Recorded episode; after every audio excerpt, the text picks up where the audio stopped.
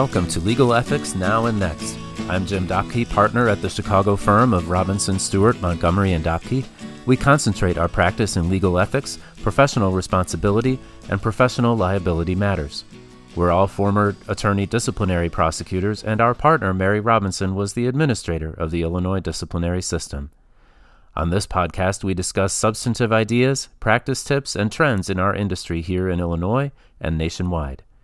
I'm going to do a few more episodes like the first ones in which I discuss legal ethics topics, but soon I'll be doing interviews with others in various sectors of law practice and legal technology and innovation. I took some time between episodes partly to deal with a lot of stuff going on in my practice, but I also had a couple of ideas for topics that I abandoned when I heard about an event outside my home state of Illinois involving an administrative snafu and who doesn't love a podcast about administrative snafus?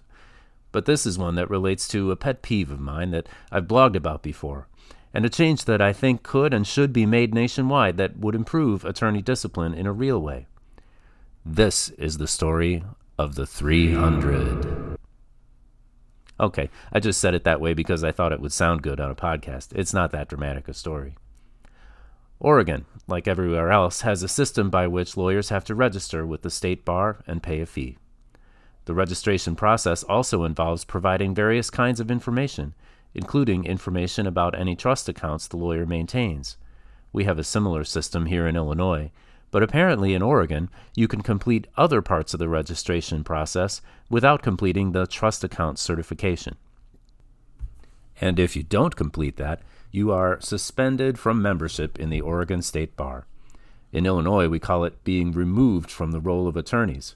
Other states call it administrative suspension.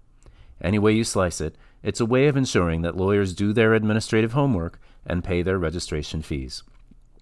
So, what could happen with that kind of system that causes a problem for 300 lawyers all at once? Why did this story reach the media? What is going on?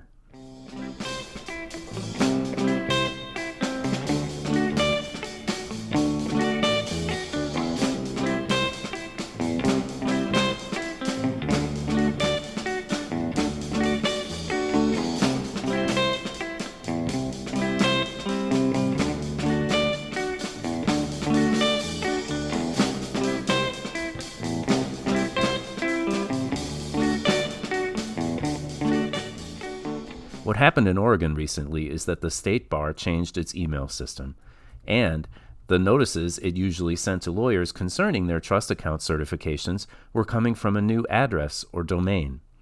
Some lawyers' email systems redirected the state bar's notification emails to a spam folder, not recognizing the new address. And those lawyers missed the notice and didn't file the certification. 300 lawyers in all didn't file the certification and were suspended from membership in the bar. That's a lot, and like I said, it made the news. Some of the lawyers who were suspended didn't even maintain trust accounts because they're government lawyers, elected district attorneys and public defenders. They don't even have anything to report on this front. The submission of the form is purely a ministerial act. And yet here they were, suspended from membership. Now, the removal or administrative suspension is not a disciplinary action. There is no disciplinary charge, no hearing. It's just pay your fee, file your paperwork, pay an additional fee for missing out on filing the right form in the first place, or else you're off. And if you're off, are you no longer a lawyer? Are you practicing unauthorized? If you file a case or a pleading while you're off, is it a nullity? Are you committing a crime? And this is where my pet peeve comes in. The answer to all of those questions should be no. Am I just saying that because I'm looking for everything to be easier or because I'm a softy about lawyers paying their registration fees and doing their homework and so forth? No.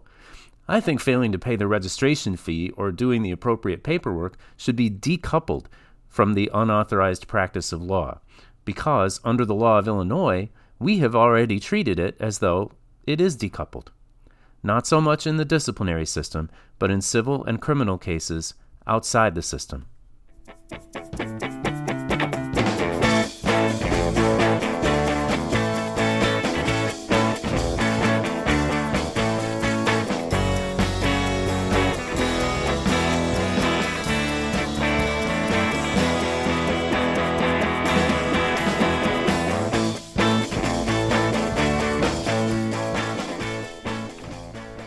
In the Illinois case of People v. Brigham, a lawyer represented a client in a criminal case while unregistered.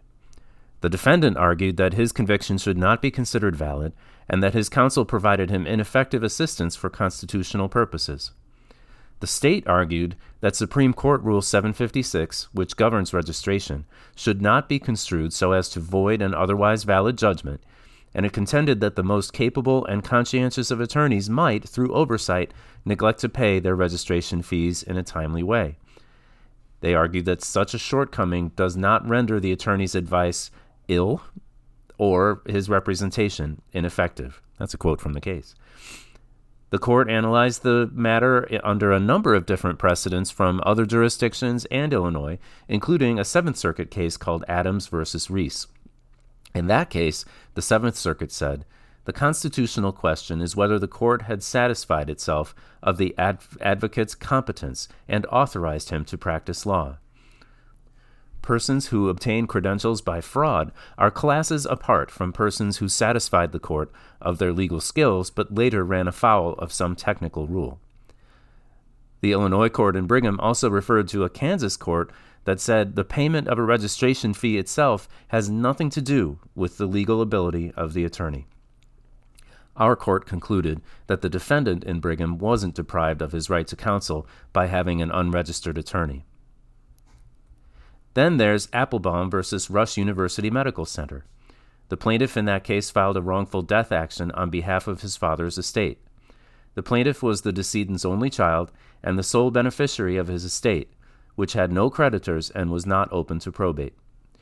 Plaintiff's complaint and the damages it sought were solely in the name of the estate and not pled individually for plaintiff. The plaintiff was a physician who had also received an Illinois license to practice law in 1988 and he signed the complaint as attorney for plaintiff. About a year before he filed the complaint, he had voluntarily changed his registration to that of an inactive status attorney under Supreme Court Rule 756. At a certain point in the litigation, he filed an amended complaint and signed it plaintiff pro se. The defendants argued that someone who is not duly authorized to practice law may not represent another in a court of law and they argued that because the plaintiff was on inactive status, he was not legally permitted to bring this litigation in a representative capacity on behalf of the, the estate of the decedent. The defendants requested that the court declare the case a nullity that should be dismissed with prejudice. At some point prior to the ruling on the motion to dismiss, the plaintiff returned to active status. The trial court agreed that the plaintiff could not act in a representative capacity, but it denied the motion to dismiss and particularly denied to apply the nullity rule, which the trial court found to be too harsh. The appellate court, though, held that the nullity rule did apply and that the case should be dismissed. It relied on a case in which a medical malpractice complaint was signed and filed by an attorney located and licensed only in Wisconsin. Our Supreme Court held that the purpose of the nullity rule is to protect litigants against the mistakes of the ignorant and the schemes of the unscrupulous, and to protect the court itself in the administration of its proceedings from those lacking requisite skills. It also said that because the result of the nullity rule is harsh, it only requires that litigants and courts be protected from the actions of the unlicensed. The court analyzed Rule 756 and its definition of attorneys registered as inactive as ineligible to practice. The central purpose of this particular rule, the court said, is to establish an administrative framework for the annual registration of attorneys licensed in Illinois and to set forth a graduated annual fee collection schedule. The court rejected the defense argument that if you're ineligible to practice law, you are as good as unlicensed. The court said it was a fundamental error to equate ineligibility as a restriction with the stripping a lawyer of his license. The court referred to the Sperry case, which we discussed in a previous episode, in which a, it said a duly licensed lawyer whose firm is not registered under Supreme Court Rule 721C does not engage in the unauthorized practice of law. Then the court really went after basically everyone in the case for calling the plaintiff unlicensed or formerly licensed, or referring to his resumption of active status as his reinstatement. The appellate court had even said that the plaintiff petitioned for reinstatement. And that's not how that works. And the court knew that. And the court said basically, those are terms of art and they don't apply. And they said, We caution our courts that such terms must always be used with careful precision, which is a little victory for a guy like me. And if you need help using those terms with careful precision, remember to call Robinson, Stewart, Montgomery, and Doppke at 312 676 9875 and say about that firm. If you're thinking about any ethical issue, big or small, if you have a one off question or a larger project, if you're having difficulty getting past something, or if you're looking at the best ethical ways to solidify and grow your business, make sure you contact Robinson, Stewart, Montgomery, and Doppke today. We represent clients in attorney and judicial discipline defense, professional liability defense, sanctions proceedings, and admissions and character and fitness matters. We also provide opinion letters and expert testimony concerning a wide variety of professionalism issues. We have the experience, insight, and empathy you'll need to find the best way forward, ethically speaking. Call us today for a consultation at 312 676 9875. That's 312 676 9875. Or check out our website at www.rsmdlaw.com for more information. The court in Applebaum also took the plaintiff to task, though, noting that the Supreme Court rules are not suggestions and must be followed lest you face what it called appropriate discipline. Now, here the plaintiff was the real party in interest, and so when he said attorney for plaintiff on one of the complaints he filed, that was more or less a misnomer. And so, therefore, even if he violated Rule 756 technically, he may not have violated what the court called the spirit of that rule. And a follow up Applebaum was not disciplined for filing the complaint while on inactive status. So, if you're unregistered and you represent a client in the full defense of a criminal trial, it's not ineffective assistance because you really are a lawyer with all the appropriate training and ability. And if you're inactive and you file a complaint saying you represent an estate, the complaint is not a nullity, as it would be if you were unlicensed. So, what does registration, or the lack of it, really mean? Why does the administrator of the ARDC file complaints alleging that unregistered lawyers have engaged in the unauthorized practice of law?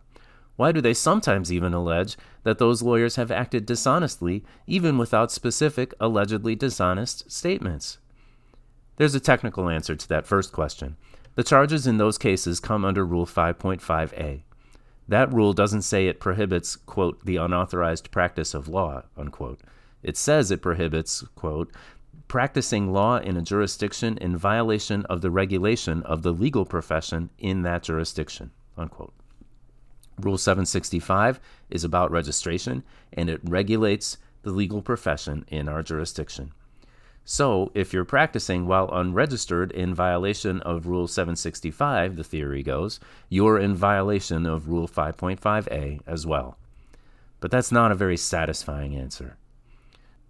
The clear thrust of the cases that the administrator of the ARDC files is that the lawyer engaged in a disciplinary offense by practicing while unregistered.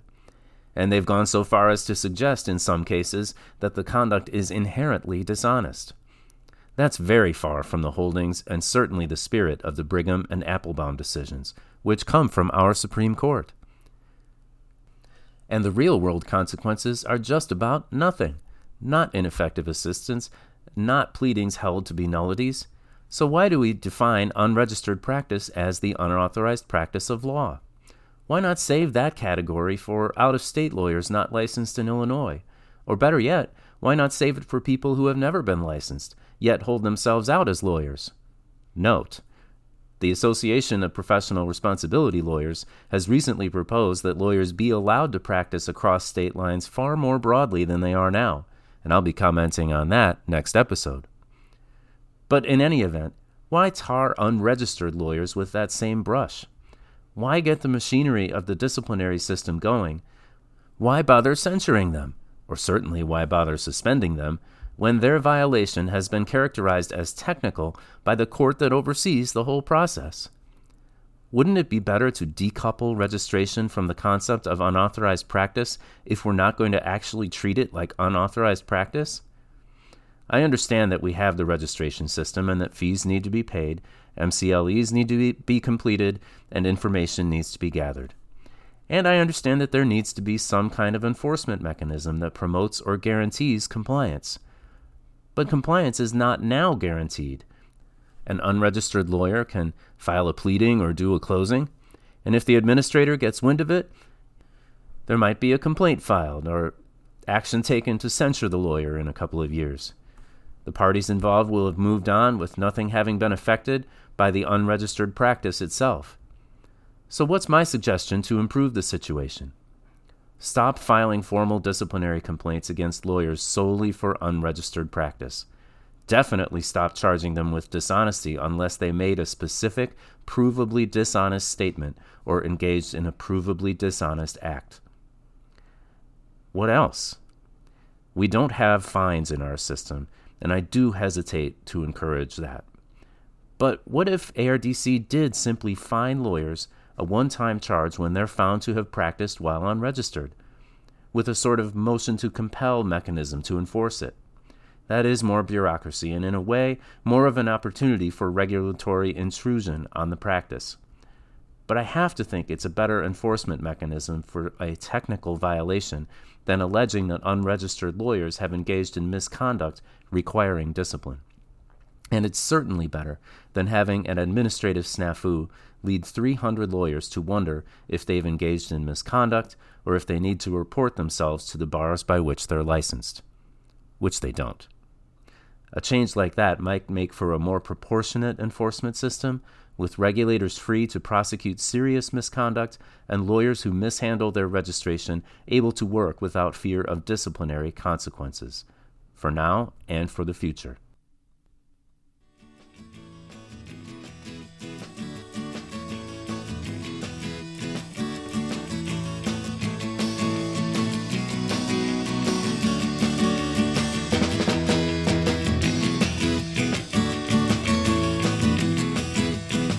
And that's a wrap on episode four. Thank you all for listening. I hope you found it helpful. In upcoming episodes, we'll look at more case law affecting lawyers and their practices. And like I said, we'll look at that APRL proposal about the unauthorized practice of law. We'll talk about tips for handling tricky situations and explore more and more ongoing trends in our industry. I hope you'll stay with me for all of that. I'm Jim Doppke. Thanks again and be well.